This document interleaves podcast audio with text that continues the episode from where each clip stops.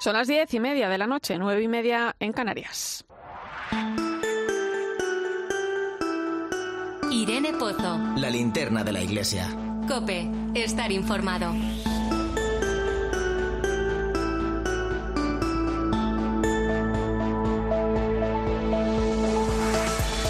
¿Qué tal? ¿Cómo estás? Hoy hablamos de capacidades, capacidades diferentes.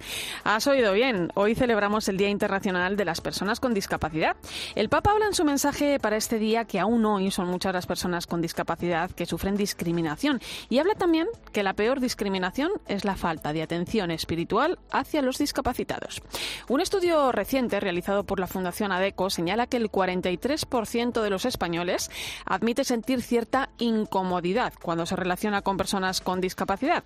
Un 63% no puede evitar tratar a las personas de discapacidad intelectual como si fueran niños pequeños y un 58% siente reparo a la hora de preguntarles si necesitan ayuda. La discapacidad no es una enfermedad, forma parte de la condición humana. En algún momento de nuestra vida, la gran mayoría de nosotros, de manera temporal o permanente, lo experimentaremos. Entender esto es un primer paso para la inclusión. Si todos trabajamos en la eliminación de las barreras que discriminan a estas personas, haremos que su integración en la sociedad sea algo normal. Es cierto que venimos dando muchos pasos en este aspecto. De hecho, no hace tanto, cuando se hablaba de discapacidad, se usaban palabras como lástima, incapacidad, y ahora hablamos de esfuerzo y superación.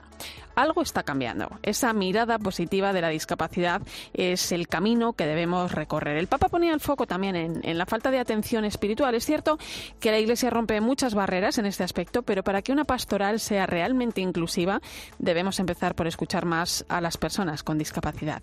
Bienvenido a la linterna de la Iglesia. Hoy ponemos el foco en este y otros temas. Recibe un saludo de quien te habla, Irene Pozo, en este viernes 3 de diciembre. La linterna de la Iglesia. Irene Pozo. Cope, estar informado. Sabes, eh, como siempre, sabes que puedes acompañarnos con tus mensajes a través de las redes sociales. Estamos en Religión Cope, en Facebook y Twitter. Hoy con el hashtag Linterna Iglesia 3D.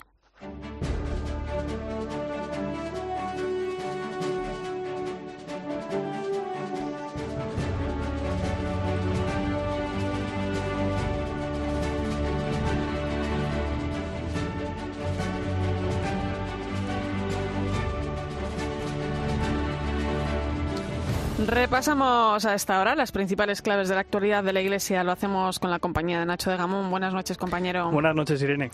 Esta semana hemos conocido los galardonados en los premios Bravo, entre los que se encuentra nuestra compañera Eva Fernández, corresponsal de COPE en Italia y el Vaticano. Junto a Eva van a recibir el premio Bravo la periodista del diario ABC Laura Daniele, colaboradora de este programa, la Fundación Las Edades del Hombre, que celebra 25 años, Vicente Vallés o Hakuna Music Group. Así recibía nuestra compañera Eva la noticia de su galardón la mejor forma de agradecerlo es precisamente que me haya pillado trabajando estos días en el medio que más me apasiona, que es la radio, acompañando al Papa en este fantástico viaje que ya está dando tantos titulares. Y me gusta también pensar que mm, en este premio están representados tantos profesionales que quizás por trabajar en un segundo plano no son nominados a los premios, pero que sin duda se lo merecerían. El Papa con frecuencia aconseja a los jóvenes que nunca dejen de soñar. Y eso mismo diría yo a todos los que podrán ser los próximos premios Bravo, ¿no? Yo nunca hubiera pensado que hoy os hablaría desde Chipre acompañando al Papa y con un premio Bravo en mi vida. En un momento vamos a hablar con ella, que está en Chipre, como acaba de decir, con el Papa Francisco. Eh, más cosas. Caritas Española ha lanzado esta semana su campaña de Navidad. Lleva por lema, esta Navidad cada portal importa. Y Caritas hace una llamada a la colaboración económica y a poner en práctica la generosidad con las personas en situación más precaria, en una sociedad herida, mucho más pobre, frágil y vulnerable, como nos cuenta Eva San Martín, la responsable de esta campaña. No nos queremos dejar absorber por las prisas, por los encuentros, las compras y los festejos Queremos celebrar y agradecer, por supuesto, pero también queremos tener muy presentes y muy cerca a todas las personas y familias que no llegan a fin de mes, que no saben si van a poder reunirse y brindar por nuevas oportunidades. Queremos que esta Navidad nos empeñemos en gastar nuestros días, nuestros, nuestros festejos, nuestros encuentros, en reconstruir una sociedad distinta y mejor de la que tenemos. Bueno, y la Fundación Pablo VI ha lanzado un seminario interdisciplinar sobre el futuro del trabajo, Nacho. Sí, hasta 40 expertos de diferentes disciplinas, entre sociólogos, representantes sindicales, economistas, empresarios, psicólogos, filósofos o teólogos, reflexionarán durante dos años sobre los factores que explican este cambio desde las realidades concretas, como explica Domingo Sugrañes, el responsable del seminario El trabajo se transforma. Cuando la doctrina social de la Iglesia habla de trabajo digno, habla de algo muy importante, pero claro, hay que aterrizar este discurso tan importante en las condiciones actuales. Y la Juventud Obrera Cristiana de España, la JOC, comienza mañana su Consejo General. Con el lema Somos clase obrera, manos a la obra, este movimiento de la acción católica va a estudiar y definir los retos que se le plantean en este futuro post-COVID. Su presidenta es Esther Barba. Se cree que el concepto de clase obrera es la persona eso, que tiene los monos en la fábrica y tal, y nosotros creemos que influye en muchos muchos más aspectos, porque influye el trabajo en el que estás, pero también influye en los estudios, influye el barrio en el que vives, la forma que tienes de consumir ocio, participar o no implicándote socialmente en el barrio en el que estés, la fe y la espiritualidad. Entonces, pues le estamos dando una vuelta a todo eso y qué significaría hoy clase obrera. El próximo miércoles celebramos la solemnidad de la Inmaculada Concepción, patrona de nuestro país. Es además el día que se va a clausurar el año de San José, decretado por el Papa Francisco. Y con ese motivo, la Conferencia Episcopal ha organizado un encuentro nacional de diáconos permanentes alrededor de la figura de San José, que también está siendo el protagonista de las catequesis de las audiencias del Papa Francisco, como la que ha celebrado este miércoles. Ustedes están llamados a testimoniar un amor como el de María y José un amor que pase del enamoramiento a la madurez para que sea pleno y duradero. Pídanle a San José, que fue valiente en este paso, que los ayude a vivir el noviazgo con alegría y con radicalidad. Y acabamos, Nacho, con un poco de música.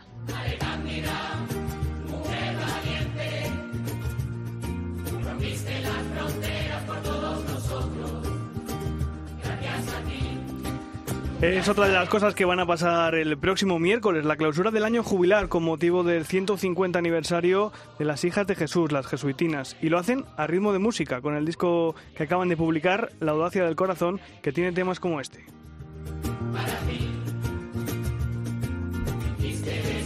Pues muchas gracias, Nacho de Gamón. Hasta la semana que viene. Un placer, Irene. Y nos vamos ahora a Almería, porque el Papa Francisco ha aceptado la renuncia de Monseñor Adolfo González Montes a la diócesis andaluza y su sustituto al frente de la sede almeriense es el hasta ahora obispo coadjuntor, Monseñor Antonio Gómez Cantero. Copia Almería, Verónica Ruiz, buenas noches. Buenas noches, Irene. Monseñor Antonio Gómez Cantero ya es obispo titular de Almería. Estoy feliz entre vosotros. Llevo nueve meses ya en esta santa tierra. Doy gracias a Dios por los 19 años que don Adolfo ha estado entre vosotros. El Papa Francisco ha aceptado la renuncia de don Adolfo González Montes al haber cumplido los 75 años. Desde el martes es obispo emérito. Su sucesor, Gómez Cantero, en sus primeras palabras dirigidas a los diocesanos como prelado titular, ha llamado a construir comunidad ante un cambio que genera cierta incertidumbre. Quiere ser un pastor, un padre, ha dicho, mirando a los que sufren. Viajamos ahora a Ibiza, donde ya está todo preparado para la toma de posesión de Vicente Rivas Prats como nuevo obispo de Ibiza. Cope Ibiza, Sonia Rivas, buenas noches. Buenas noches, Irene. Don Vicente Rivas se convertirá mañana en el obispo de la diócesis de Ibiza y Formentera tras la ceremonia prevista en el recinto ferial, un escenario poco habitual para un acto religioso, aunque ha sido elegido para que puedan asistir más de 2.400 fieles. La ceremonia de ordenación será presidida por el excelentísimo y reverendísimo Monseñor Bernardito Cleopas, nuncio apostólico de su santidad. Don Vicente se convertirá en el primer obispo natural de Ibiza en 61 años. La sede pitiusa estaba vacante desde enero de 2020 tras la marcha del anterior prelado Vicente Juan Segura. Y seguimos con nombramientos episcopales. Hoy hemos sabido que el Papa ha elegido a Monseñor Salvador Cristau como nuevo obispo de la diócesis de Tarrasa, de la que hasta ahora era obispo auxiliar. Sustituirá en el cargo a Monseñor José Ángel Seid Meneses, que fue nombrado arzobispo de Sevilla. Cope Barcelona, Yolanda Canales, buenas, buenas noches. Salvador Cristau ha explicado que se enteró hace unos 15 días de su nombramiento y cree que ha pesado en la decisión del Santo Padre el hecho de que conozca tan bien la diócesis de Tarrasa. En esta diócesis ha estado desde su creación en 2004 como primer secretario, como vicario y desde 2010 como obispo auxiliar. Ahora dice que sus prioridades pasan por el sínodo convocado por el Santo Padre, pero hay otra cuestión que también le preocupa y mucho, la urgencia de la evangelización. Otro proyecto, pero que forma parte de la vida de la Iglesia, es la urgencia de la evangelización ¿eh? ante una sociedad progresivamente cada vez más secularizada, se ve claro, se es evidente eh, la urgencia de la evangelización y de buscar medios y caminos para, para llevar a término esta evangelización. Prioridades del nuevo obispo de Tarrasa que tomará posesión el 5 de febrero en una ceremonia que se celebrará en la Catedral del Santo Espíritu y que será presidida por el nuncio del Papa. Seguimos en Cataluña porque el próximo miércoles se va a inaugurar la Torre de la Virgen María en la Basílica de la Sagrada Familia de Barcelona. Hasta allí nos vamos, Cope Barcelona. Alex González, buenas noches. Buenas noches, Irene. Pues ahora que la estrella ya corona la Torre de la Virgen María, solo queda inaugurarla y eso sucederá el día 8 de diciembre. A las 6, el cardenal arzobispo de Barcelona, Juan José Omeya, presidirá la misa de bendición de la estrella que una hora después se encenderá y podrá ser vista por toda la ciudad. Durante el día se celebrarán actos de cultura popular alrededor de la basílica. Para quien no pueda acudir al encendido, lo podrá ver en directo a través de la web estel.sagradafamilia.org. La estrella, que mide 4 metros de alto, eleva la estructura de la torre a 138 metros. Será la columna más alta del templo a la espera de que se construya la torre dedicada a Jesús, que llegará hasta los 172 metros de altura.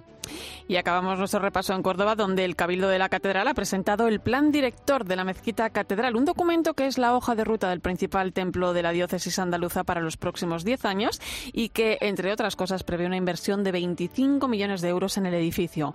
Monseñor Demetrio Fernández, obispo de Córdoba, agradecía en la presentación la colaboración de las instituciones públicas. Y creo que este es el camino de la colaboración de unos con otros, cada uno desde su ámbito, en el mutuo respeto, pues que cada uno tiene su ámbito y creo que lo mejor para una buena convivencia es respetar el campo de cada uno.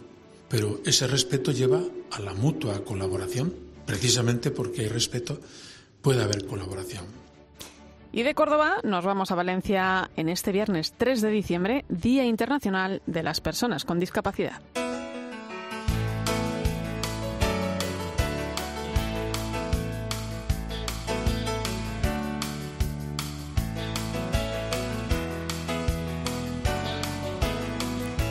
Se calcula que en España hay casi 4 millones de personas con discapacidad. Cerca de 150.000 sufren enfermedades mentales y 850.000 presentan problemas en el habla. La protagonista de la siguiente historia se llama María, tiene 34 años y es de Valencia. Y he tenido mucha gente que nos ha, trabajado conmigo, nos ha, ayudado desde pequeñita hasta aquí. Ya la has oído. Ella da gracias a Dios por ser como es y a todas las personas que le han ayudado desde niña para llegar a donde está. Jesús es eh, mucho por nosotros, por todos nosotros para que nos diera, para que nos diera la vida a Él. Fue prematura. Su madre, María Ángeles, se dio cuenta desde el principio que algo no iba según lo previsto, pero los médicos la tranquilizaban, hasta que a los cuatro años le fue diagnosticado un retraso madurativo psicomotor. Ella anda y habla, habla mal, anda ahora bien, pero hubo mucho tiempo que andaba mal, pero a, día de hoy eh, hemos trabajado mucho el tema y, y, se mueve bien. Sus padres, Hipólito y María Ángeles, están muy contentos con ella, son felices. María siempre se ha esforzado mucho, de hecho, cuando era niña intentó durante dos años integrarse en una escuela con niños sin discapacidad, pero María necesitaba otro tipo de educación cuando llegó el momento de escolarizarla, tuvimos muchísimos problemas y entonces optamos por la educación especial. María es la segunda de cinco hermanos de una familia católica valenciana que vive la alegría de la fe. Su testimonio hoy nos invita a cambiar la mirada.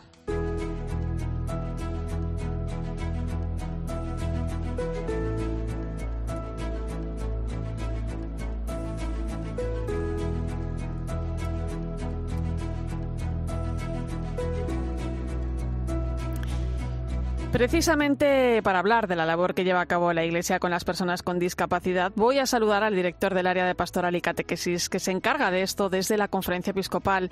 Roberto Ramírez, buenas noches. Buenas noches.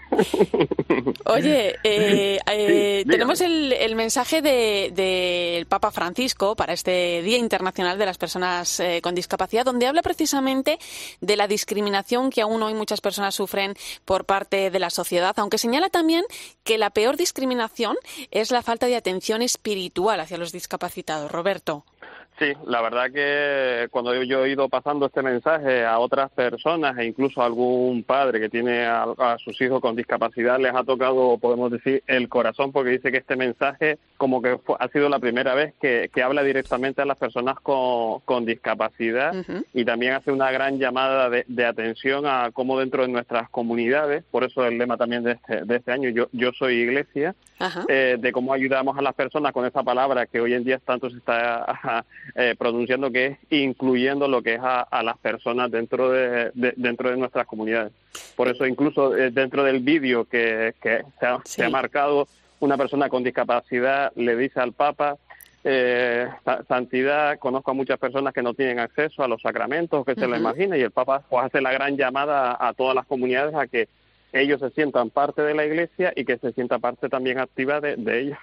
Eh, sí, y además eh, el Papa también señala que, bueno, recuerda, ¿no? La pandemia nos hizo a todos iguales, nos hizo igual de vulnerables, pero es cierto que las personas que ya eran vulnerables, eh, para ellos el impacto ha sido tremendo, ¿no? Y aquí hemos visto cómo crecía la desigualdad y la exclusión, ¿no? Me imagino que para las personas con discapacidad no ha sido un camino fácil, ¿no? ¿Qué experiencia tenéis desde el departamento? Bueno, ahora mismo desde el departamento, eh, como llevamos funcionando desde el año pasado y también nos ha tocado todo el tema de, de, la pandemia, ya el, mes pasado tuvimos la primera reunión del equipo donde hay una persona ciega, el responsable de la pastoral del sordo de, toda España, personas que trabajan en las diferentes áreas de la discapacidad, pues tanto física como, como psíquica, es un poco la experiencia que, que va un poco reclamando en ese sentido es que se sientan acogidos, que, por parte de, la comunidad se, se sientan escuchados. Si la pandemia a todos nos ha sido difícil, pues imaginemos que una persona sorda, si no tiene una comunidad, no puede salir. Es muy complicado una persona que, esté en silla de ruedas, si no, si no tiene accesibilidad para poder salir a la calle, también tiene la misma dificultad.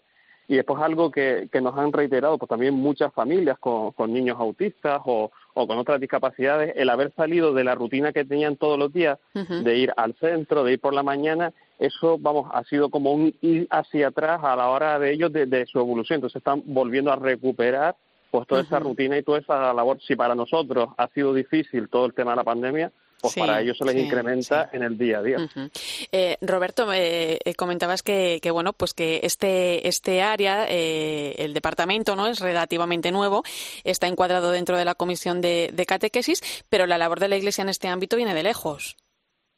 Sí, eh, yo, yo, siempre lo suelo decir, que el área sea nueva dentro de, la conferencia episcopal no quiere decir que la Iglesia no, no haya estado trabajando eh, con estas personas. Lo que se ha intentado es aunar todo ese trabajo dentro de un mismo, dentro de un mismo área.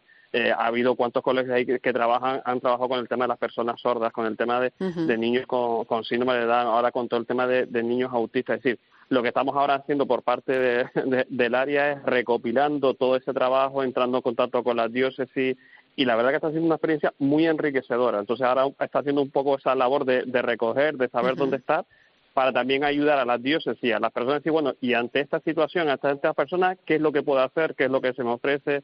¿Qué materiales? ¿Qué orientaciones? Y la verdad que está siendo una experiencia muy enriquecedora. ¿En qué, en qué tenéis centrado el trabajo ahora mismo?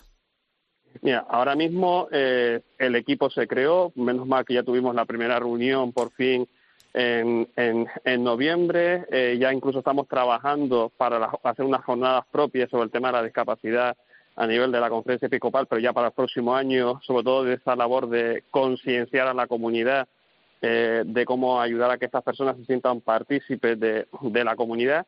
Y también estamos haciendo la labor ahora de ir diócesis por diócesis, de saber donde hay eh, personas que están trabajando en esta área, que, eh, qué asociaciones están trabajando, recogiendo también materiales, libros, eh, todo, todo eso para un poco ayudar a la gente y ya estamos trabajando, que es el siguiente paso, para el 2023 vamos a tener las primeras jornadas a nivel de, de la conferencia episcopal eh, de los responsables, de las personas que trabajan en el área de la discapacidad de las diferentes diócesis. Y en ese sentido estamos trabajando pues en, esta en esta línea de, saber porque el área de la discapacidad lo que pretende ser para la diócesis es un servicio eh, a la iglesia y en ese sentido ayudar.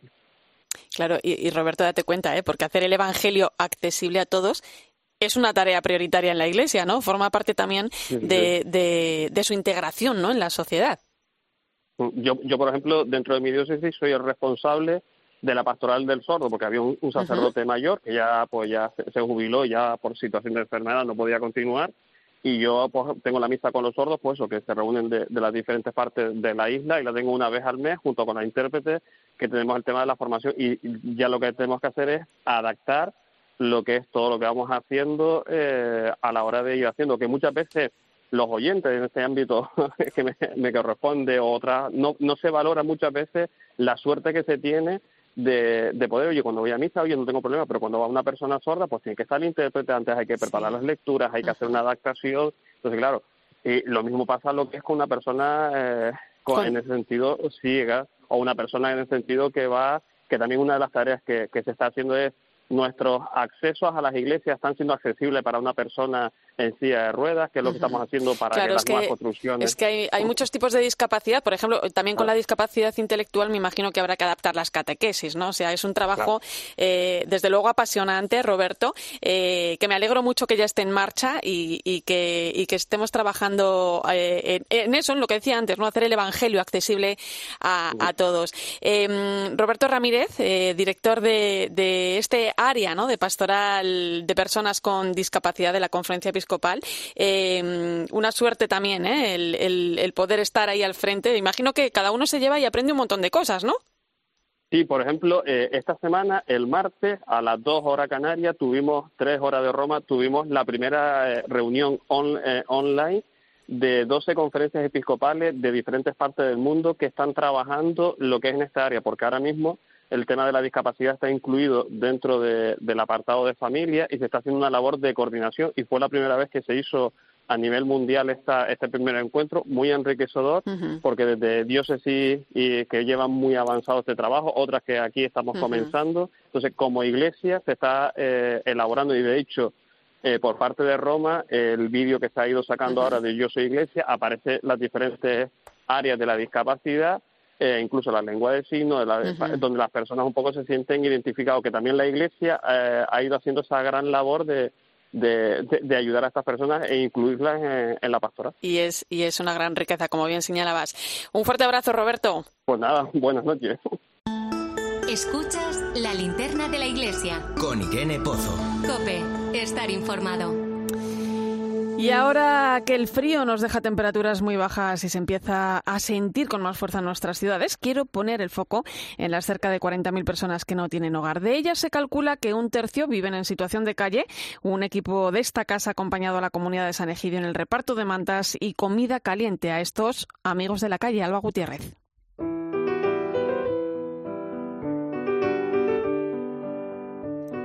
Reparto de mantas, sacos de dormir y comida caliente que hacen cada año es solo una muestra del significado de la palabra amistad. Para los miembros de la comunidad de San Egidio existe una segunda pobreza, la del descarte, la que deja a tantas y tantas personas a mitad de camino. Por eso, en su calendario tienen marcado en rojo la Navidad o el día de sus cumpleaños.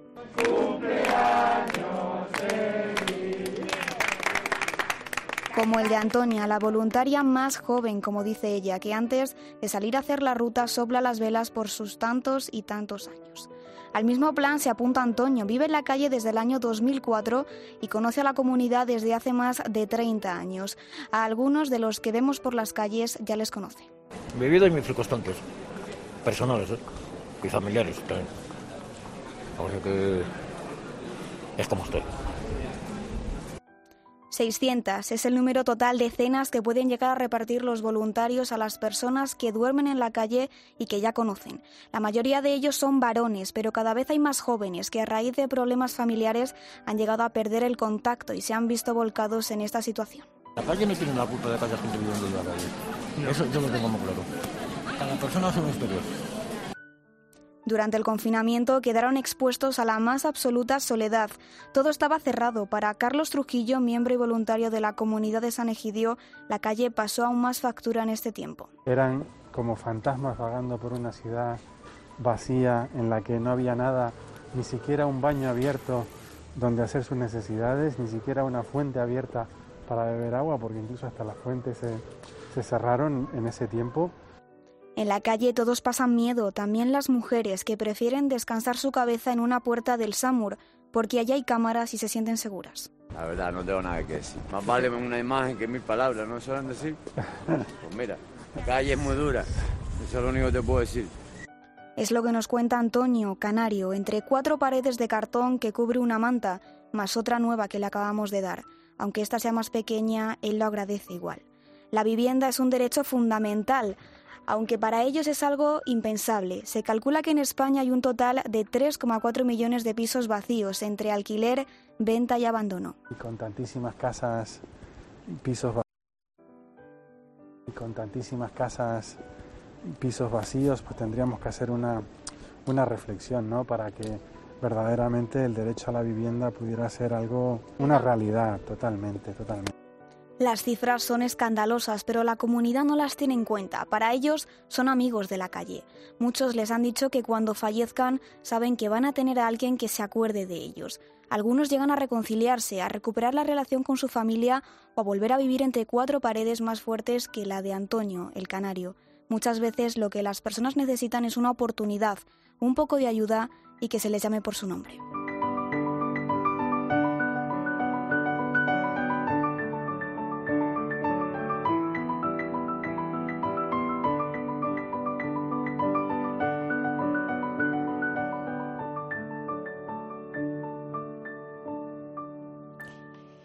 Enseguida llegamos a las 11 de la noche, las 10 en Canarias. Atentos, porque hoy nos acompaña en la linterna de la Iglesia el cardenal hondureño Óscar Rodríguez Maradiaga, miembro del Consejo de Cardenales que asesoran al Papa Francisco en el gobierno de la Iglesia. Recuerda que estamos en Religión Cope, en Facebook y Twitter, hoy con el hashtag Linterna Iglesia 3D. Sigue a Irene Pozo en Twitter en arroba religión-cope, en nuestro muro de Facebook Religión Cope y en cope.es. ¿Cómo saber si estoy contagiado o no con Omicron? ¿Debo guardar cuarentena si soy contacto de un positivo? ¿Cuánto tiempo lleva circulando en España esta nueva variante?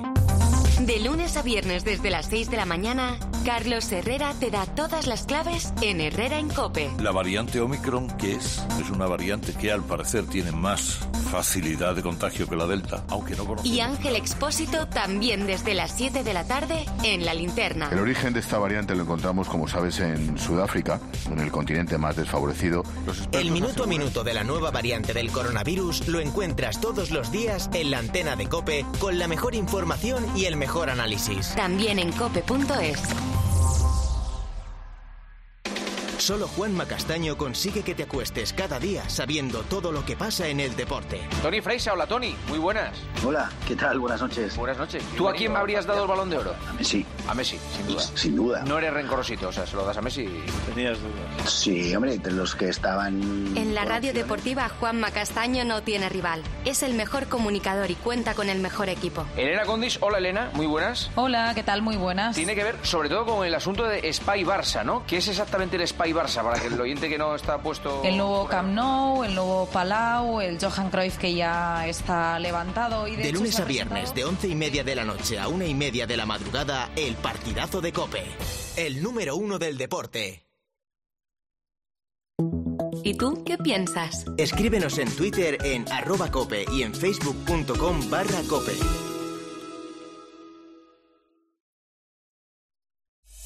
Escuchas la linterna de la iglesia. Y recuerda, la mejor experiencia y el mejor sonido solo los encuentras en cope.es y en la aplicación móvil. Descárgatela.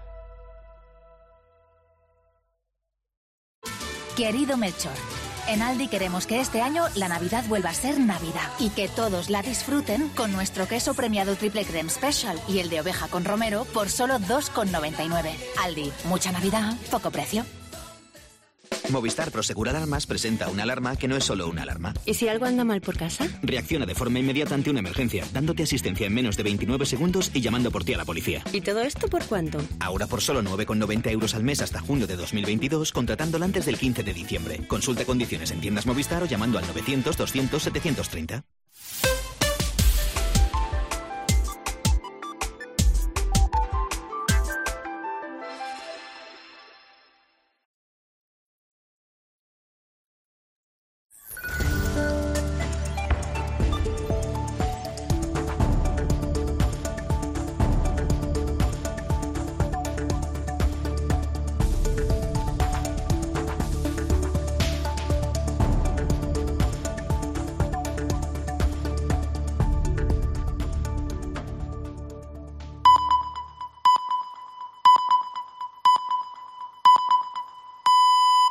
Son las 11 de la noche, las 10 en Canarias. Irene Pozo. La linterna de la iglesia. Cope. Estar informado.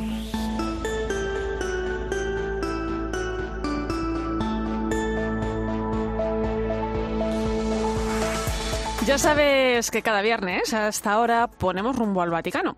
Hoy no va a ser posible porque nuestra corresponsal Eva Fernández se encuentra acompañando al Papa Francisco en su viaje por Chipre y Grecia. Claro, acaba de ser reconocida con un premio Bravo, así que la buscamos en Chipre donde se encuentra en este momento. Eva, muchas felicidades, buenas noches. Muy buenas noches, Irene. Muchísimas gracias. Eh, la verdad es que es una suerte poder celebrarlo aquí con vosotros en la linterna de la iglesia y junto al Papa, eh, en este viaje emocionante eh, que se encuentra ahora en su paso de Ecuador. O sea, que, que no, nos queda lo mejor en estos momentos, Irene. Oye, Eva, intenso viaje del Papa que comenzaba este jueves en Chipre, un viaje donde destaca el diálogo ecuménico, la cuestión migratoria. Hoy el Papa ha visitado al arzobispo ortodoxo y además ha mantenido un encuentro con migrantes. Sí, la verdad es que ha sido impresionante. A veces me escucho decir impresionante, impactante, pero, es verdad que son calificativos que ayudan a describir eh, lo que estamos viviendo por aquí.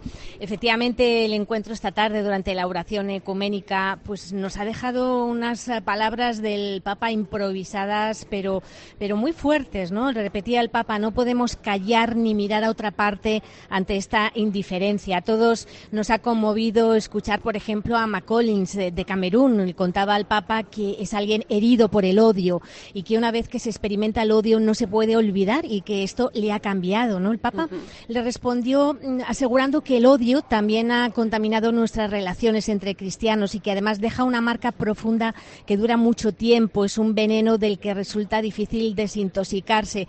Y en esta misma línea, Irene, de crecer en la unidad, em, probablemente esta mañana se han dado pasos gigantescos, de esos que a lo mejor no nos damos cuenta en el diálogo ecuménico, Sí, en el sí, encuentro con Crisóstomo y la jerarquía ortodoxa. Eh, ha sido mm, con un clima de afecto que, que ha tenido pues un- otro de esos momentos impactantes cuando el Papa ha besado con respeto la cruz pe- pectoral de Crisóstomo y se fundieron en un abrazo de despedida en la puerta de, de la catedral. Y luego, Irene, la fraternidad también ha sido el tema principal de la misa con varios miles de católicos. El Papa ha recordado durante la homilía que si permanecemos divididos entre nosotros y cada uno piensa solo en sí mismo o en su grupo, si no dialogamos, si no caminamos unidos, no podremos mm, curar plenamente la ceguera de quienes sufren. O sea que, como ves, Irene, no daríamos abasto para subrayar todos los mensajes que está dejando Sí, el Papa en este sí, viaje. Sí, y mañana además viaje a Grecia, ¿no? ¿Qué le espera al Ujú. Papa en los próximos días, Eva? Bueno, pues mira, em, viaja a otro país en el que los católicos representan menos del 1% de la población. Eh, Francisco va a afrontar mañana una jornada nuevamente intensa porque al aterrizar mantendrá los encuentros protocolarios y por la tarde serán los encuentros de carácter religioso que también van a contribuir a relanzar el diálogo mm, ecuménico. Y el domingo, ese domingo que esperamos todos, va a tener lugar ot- otro de los momentos más esperados del viaje. El Papa va A volar. Eh, y esto es un dato importante porque, mm, fijaros, les le habían propuesto algún campo que estuviera más cercano a Atenas, pero el Papa dijo que no, que él quería viajar a Lesbos, va, va a volar cinco horas casi de, viaje para estar prácticamente una hora en el campo de Mavrovni. Técnicamente es un centro de recepción y registro de migrantes. Mm, en el fondo es una especie de limbo jurídico de espera donde las condiciones de vida son muy precarias. Eh, en, este, en este viaje, por supuesto, el Papa va a poner el foco del mundo sobre esta tragedia no resuelta y luego el lunes ha reservado las últimas horas de su viaje a Grecia para uno de los momentos más deseados para él, su encuentro con los jóvenes. A ellos les va a dirigir el último discurso de este viaje y luego, durante el vuelo de regreso, la habitual rueda de prensa con los periodistas que le acompañan y allí, Irene, conoceremos las primeras impresiones del pontífice tras este viaje, que es el último del año y hasta el momento también el último confirmado por el Vaticano. Bueno, por cierto que esa visita a Lesbos eh, va a poder seguirse en directo a través de 13, cinco años después del viaje del Papa, de ese primer viaje del Papa a Lesbos, le vamos a, poder ver eh, en la isla eh, este domingo a partir de las 9.45 de la mañana. Eva, te seguimos estos días. Un fuerte abrazo. Un abrazo a todos. Con, buen viernes. Con ese premio, el cansancio se lleva de otra manera, ¿eh? no lo dudes. Aquí eh, hay que invitar a mucha gente, o sea que lo único es que no tenemos tiempo para todos a los que hay que invitar. Muchísimas gracias. Escuchas la linterna de la iglesia. Con Irene Pozo. Cope, estar informado. 11 y 5 minutos de la noche, 10 y 5 minutos en Canarias y en este momento quiero saludar a alguien que conoce bien al Papa Francisco porque es una de las personas que forman el Consejo de Cardenales, que le asesoran en el gobierno de la Iglesia. Es también arzobispo de, de Tegucigalpa, en Honduras. Cardenal Oscar Rodríguez Maradiaga, buenas noches. Buenas noches, un placer aquí estar con ustedes. Eh, lo primero de todo, eh, ¿cómo se encuentra? Porque el COVID pasó por su vida hace ya unos meses. Claro que sí, y casi me manda para la vida eterna. y decirlo que, que no es que estuviera triste, al contrario, estaba muy feliz. Em, me gustaría comenzar mirando América Latina. Hace nada, apenas unos días, eh, se celebraba la primera Asamblea Eclesial de América Latina y el Caribe, en la que se comenzó a trabajar ya en el 2020, pero que la pandemia pues hizo que tuviera que posponerse ¿no? hasta finales de este año 2021.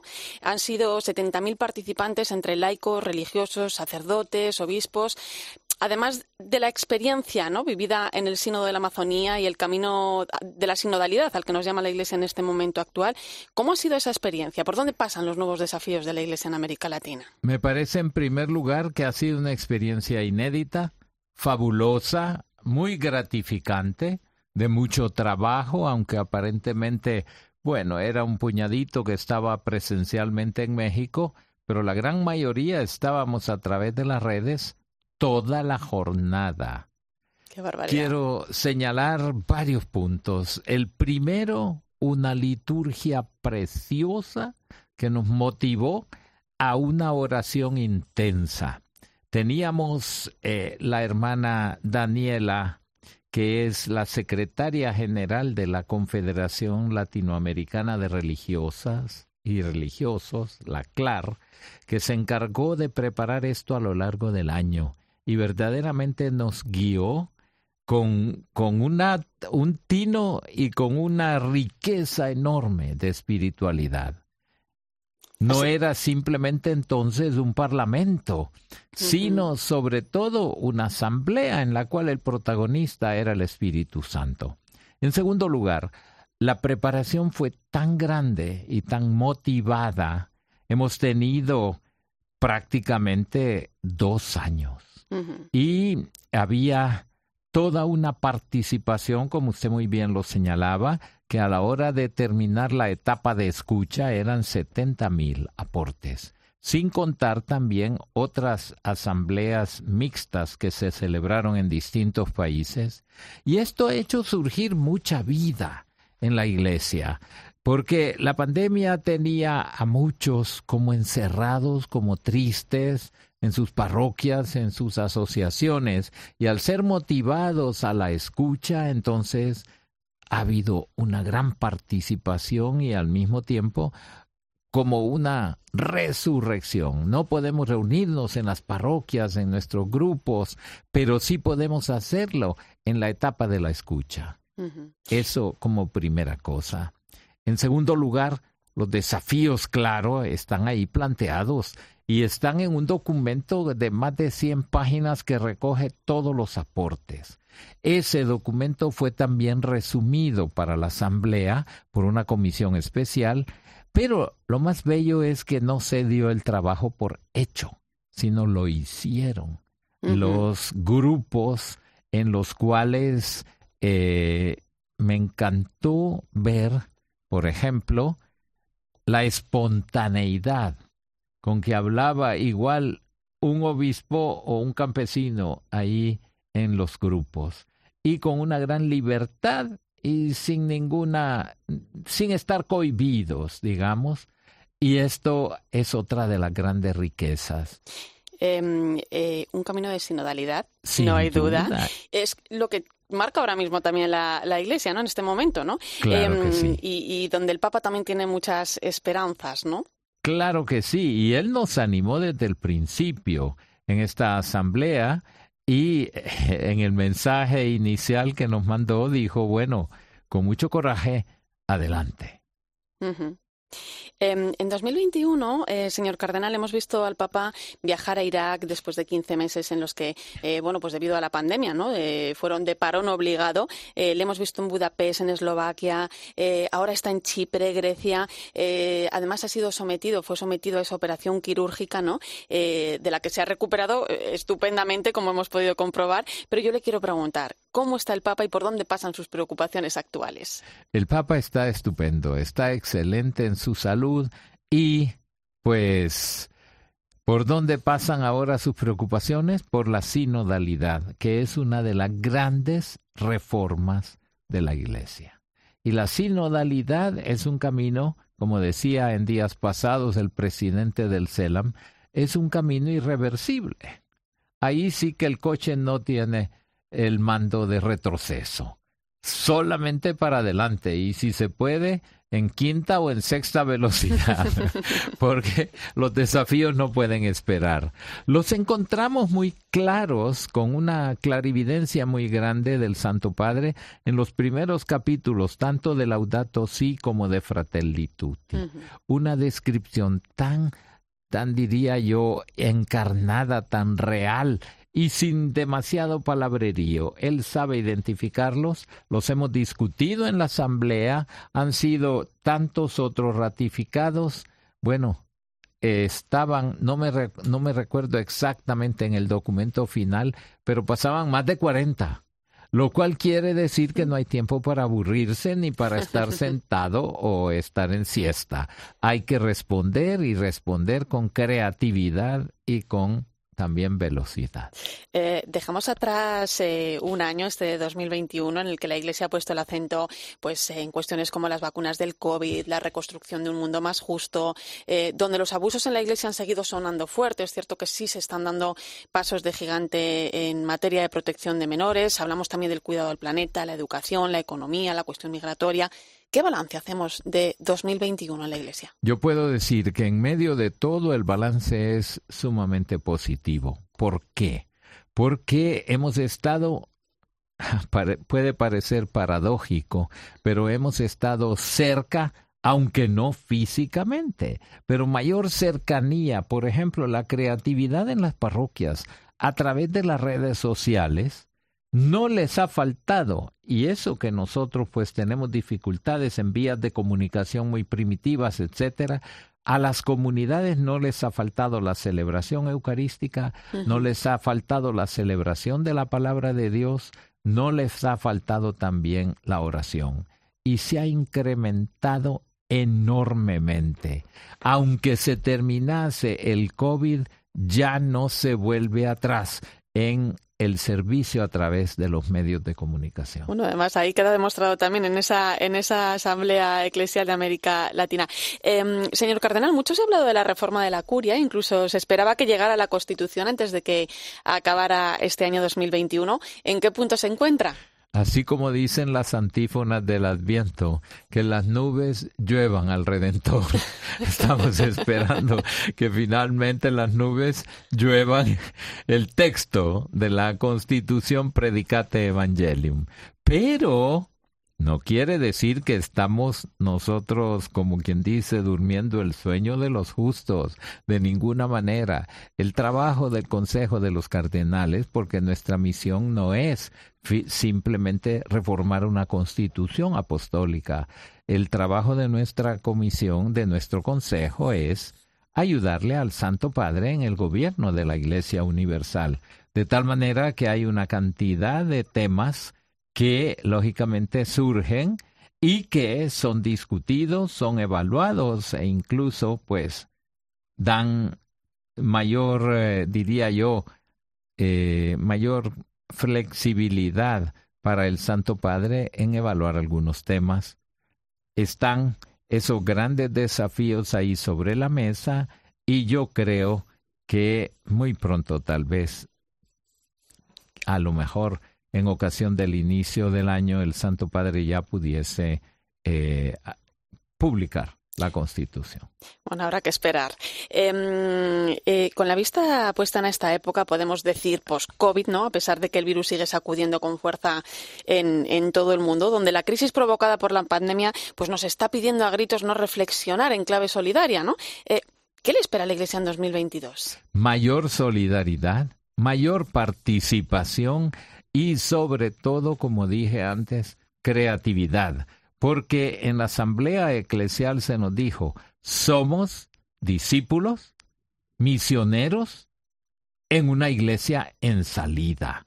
Y en salida no quiere decir simplemente metáforas o pura literatura. En salida quiere decir ir hacia los marginados, ir hacia el hospital de campaña para sanar tantas heridas, ir precisamente a llevar a Jesús donde no lo pueden encontrar. Seguir ese camino de Jesús es maravilloso.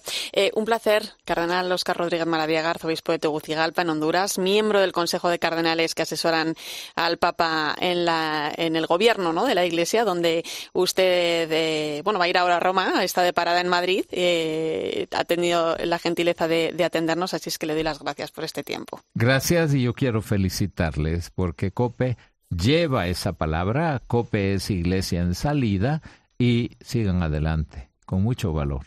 Muchas gracias. Irene Pozo. La linterna de la iglesia. Cope, estar informado. Pues son las 11 y 16 minutos de la noche, una hora menos en Canarias. Entramos en tiempo de tertulio y me acompañan el catedrático de Teología Moral de la Universidad Pontificia Comillas, Julio Martínez. Buenas noches. Buenas noches. Y el director de publicaciones claritianas, Fernando Prado, ¿cómo estás? Muy bien, buenas noches. Eh, acabamos de escuchar al cardenal Maradiaga hablando de la experiencia vivida en la Asamblea Eclesial de Latinoamérica y el Caribe, que acaban de celebrar. Eh, ha hablado también de sinodalidad, de la constitución de la reforma de la curia, que parece que ya está cerca. ¿Cómo valoráis eh, lo que nos ha contado Julio? ha sido realmente muy instructivo y ha dado gusto escucharle creo que las tres palabras que nos ha dicho al final pues resumen muy bien como los grandes desafíos, ¿no? Solidaridad, participación y creatividad. y, después yo, yo también eh, destacaría mucho todo ese sentido de la Iglesia poliédrica en Latinoamérica, que lleva décadas eh, recorriendo el camino de, eh, sinodal, de alguna forma, a través de, todas sus asambleas y que ha aprendido eh, a trabajar de esa manera, eh, probablemente como nosotros necesitamos hacerlo ahora. Entonces, eh, eso de escuchar distintas generaciones, de escuchar a los pueblos originarios, a los campesinos, a los universitarios y que participen, pues, obispos, sacerdotes y diáconos, religiosos, religiosas, laicos y además que hayan garantizado como un porcentaje de un 10% para presencia de, de personas de la periferia, ¿no? de las periferias distintas de, en ese caso del continente americano. Realmente eh, creo que podemos aprender muchísimo y un poco la síntesis que nos ha hecho ha sido muy, muy instructiva realmente. Fernando. Pues yo veo al cardenal Maradiaga siempre muy entusiasta, muy, muy bien, ¿no? Le veo que transmite ilusión porque él la tiene, porque la vive. Y bueno, yo me quedaría un poco con, con todo lo que hay de fondo, de lo que ha dicho, que en el fondo está eso que es el escuchar, ¿no? Estamos viviendo un momento en la Iglesia que nos parece muy importante eso de escuchar. Y de hecho, eh, yo le he oído comentar esto al cardenal Maradiaga en otras ocasiones, ¿no? El propio grupo que, mm, que él coordina de asesores directos del Papa, este grupo de cardenales eh, que él lo coordina, ¿no? Y asesoran al Papa, pero muy directamente, esto forma parte un poco de, de esa idea de que el Papa también quiere escuchar, ¿no? no quiere tomar decisiones él solo en la Iglesia, sino que también se deja asesorar, escucha a los demás. Y bueno, esto, mm, hablando también un poco de la reforma, etcétera, que hemos eh, escuchado hablar al cardenal, yo creo que esto también forma parte de la reforma, ¿no? Porque fue algo que los padres, eh, antes del cónclave, los padres, eh, eh, sabéis que, que, en las sesiones previas al cónclave participan otros cardenales que no son solamente los electores, ¿no? Y esta idea vino del cardenal fallecido, el cardenal Daniels de, Malinas, de Bruselas, ¿no? de que mmm, era necesario que hubiera un consejo asesor para el gobierno de la Iglesia formado por personas de diferentes lugares del mundo. Y esto es algo que el Papa enseguida lo puso en práctica porque quiso escuchar a la Iglesia eh, que emite desde diferentes lugares, ¿no? Bueno, pues con, con, esa valoración nos quedamos. Me quiero centrar hoy en el texto que el Corriere de la Sera publicaba esta semana, donde la Comisión Europea recomendaba referirse a las fiestas en lugar de la Navidad, según ellos, para proponer un lenguaje inclusivo. Rápidamente hubo reacciones, lógicamente. De hecho, parece que se va a redactar un nuevo documento por parte de la Comisión Europea, pero el tema está, está ahí, ¿no? El secretario de Estado Vaticano, el cardenal Pietro Parolin, señalaba varios puntos, ¿no? Hablaba de, de la tendencia a homologar todos sin saber respetar ni siquiera las diferencias que realmente deben integrarse para construir una humanidad plena, no convertirse en contraposición o en algo discriminatorio. Hablaba también de, del riesgo de olvidar lo que es una realidad o, y también de la anulación de las raíces, ¿no? especialmente en lo que respecta a las fiestas cristianas, la dimensión cristiana de nuestra Europa. Julio. Sí, eh, creo que, el cardenal Parolín pues eh, realmente ha ido con pocas palabras, pero pero elementos muy nucleares y muy profundos, ¿no? Y aquí la paradoja tremenda que, se da es que por un lado eh, se dice que se pretende respetar la diversidad religiosa y cultural de, las personas eh, que componemos Europa y de los pueblos, pero en realidad lo que, lo que se acaba es suprimiendo, bueno, han dado marcha atrás, pero quiere decir que que podemos esperar que en algún momento vuelvan a meter la primera y quieran volver a, a suprimir esta cuestión de, de la identidad eh, cristiana de la fiesta, en este caso de la Navidad. ¿no? Uh -huh. eh, eh, la, suprimir el elemento religioso del discurso público. ¿no? Uh -huh.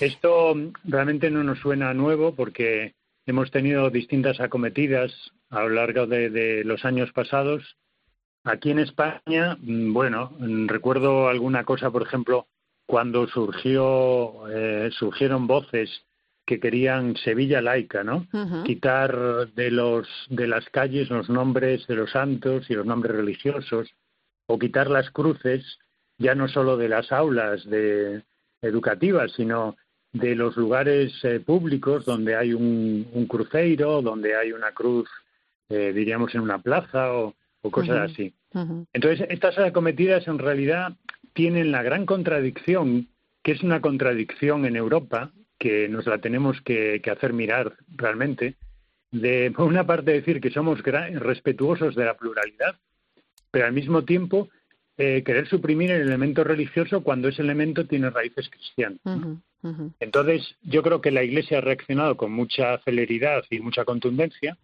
Están las palabras del cardenal Parolín, pero también está el cardenal Hollerich, el presidente de la Comece, sí, el, Han emitido sí, el, el, comunicado, ¿no? Eh, eh, precisamente os lo iba a comentar ahora, ¿no? Porque señalaba la neutralidad, ¿no? Eh, que no puede significar relegar la religión a la esfera privada, ¿no? La consecuencia de respetar la diversidad religiosa no puede llevar a suprimir el elemento religioso del discurso público, que es lo que estaba diciendo Julio, Fernando. Sí, mm, claro. Yo creo que, que tenemos que prevenirnos un poco porque no nos podemos dejar robar la Navidad.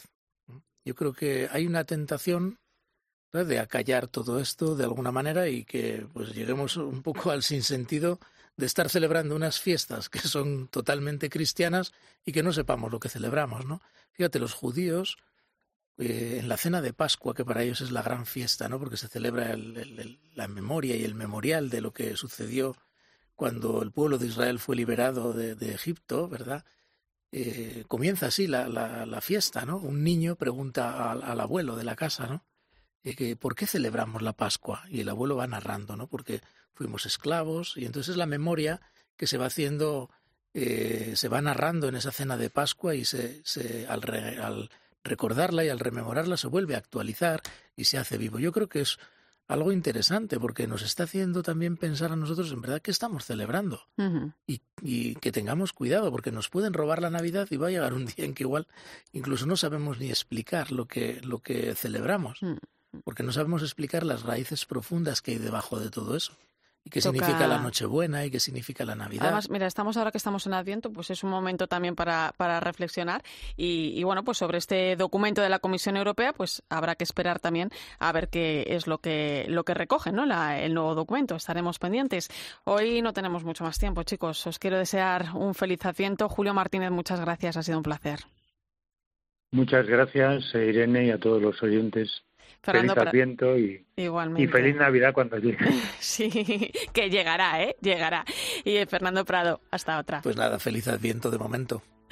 Pues nos quedamos con esto y hoy nos vamos con un sonido que nos llega directamente de las salas de cine. La película Tengamos la fiesta en paz de Juan Manuel Cotelo se estrena este fin de semana en salas de toda España. Un plan para toda la familia con la que van a disfrutar mucho los niños, sobre todo por la premisa. Belén, Juan e Irina son tres niños que deciden ser ellos en esta ocasión los que castiguen a sus padres que no se están portando especialmente bien el uno con el otro. Una película que defiende los valores cristianos y el amor de la familia. Queridos Reyes Magos y querido Papá Noel, este año nos hemos portado muy mal.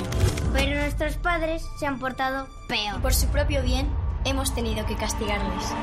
¡Niños! ¿Dónde estáis? ¿Que habéis castigado a vuestros padres? Hasta que se porten bien. ¿Y si no se portan bien? ¿Vais a matarlos de hambre? Dime que es una broma. ¿Dónde está mi teléfono? ¡Que se besen! Veces! ¡Ale! ¡Abrid la puerta! Así besas a la abuela. No vamos a permitir que esta familia se divida ni un milímetro. No queremos más discusiones en casa. Pues suena divertido, desde luego. Gracias por tu compañía esta noche en la linterna de la iglesia. Te dejo con el partidazo de Cope y Joseba Larrañaga.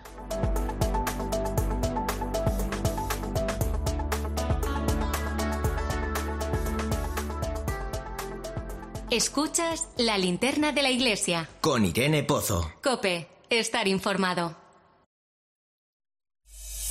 Escuchas Cope. Y recuerda, la mejor experiencia y el mejor sonido solo los encuentras en cope.es y en la aplicación móvil. Descárgatela. A ese dolor de espalda que te fastidia el fin de semana. Y a ese dolor de cabeza que pone a prueba tu paciencia, ni agua. Ibudol es el primer ibuprofeno bebible en formato stick pack para aliviar el dolor rápidamente, con agradable sabor y sin necesidad de agua. Al dolor, ni agua. Ibudol tenía que ser de Kern Pharma. Lea las instrucciones de este medicamento y consulte al farmacéutico. Tu casa, donde está todo lo que vale la pena proteger. Entonces con la alarma avisáis directamente a la policía. Sí, sí, si hay un peligro real avisamos al instante, pero también vamos hablando con usted, en todo momento. Además, mire, aquí tiene un botón SOS para avisarnos de lo que sea. ¿De acuerdo? Y si hace falta enviamos a un vigilante a ver si está todo bien. Las veces que haga falta. Si para ti es importante, Securitas Direct 900 666 777.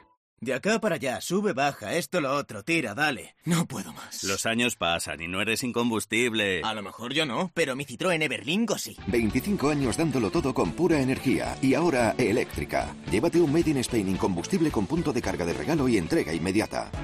Citroën. Condiciones en citroen.es. Del viñedo más prestigioso del mundo, Antaño Rioja. Un vino único con la calidad y tradición de antaño. Desde 1890, el esfuerzo de una familia. Antaño Rioja. UMAS, la mutua aseguradora de la Iglesia Católica, ofrece una amplia gama de seguros de salud para todos sus mutualistas, con unas condiciones muy ventajosas. UMAS Salud tiene acuerdos con las tres mayores compañías nacionales de asistencia sanitaria. Solicite su seguro de salud en www.umas.es. UMAS, 40 años de vocación de servicio. Cártel de coches. ¿Compraste un coche entre 2006 y 2013? Puedes recuperar entre el 10 y el 15% de lo que pagaste por él. Incluso si lo has vendido posteriormente, puedes reclamar. Tienes un año de plazo. Hazlo ya. Llámanos al 900-264-100 y recupera tu dinero. Arriaga Asociados. Hagámoslo fácil. Arriaga Asociados. ¿Te imaginas ahorrar hasta un 60% en tu factura de consumo energético? Con Aerotermia Ecodan de Mitsubishi Electric tendrás calefacción, aire acondicionado y agua caliente en un único sistema eficiente, sostenible y con el mayor ahorro energético. Este invierno sube tu temperatura y baja la factura energética. Siempre contigo Mitsubishi Electric.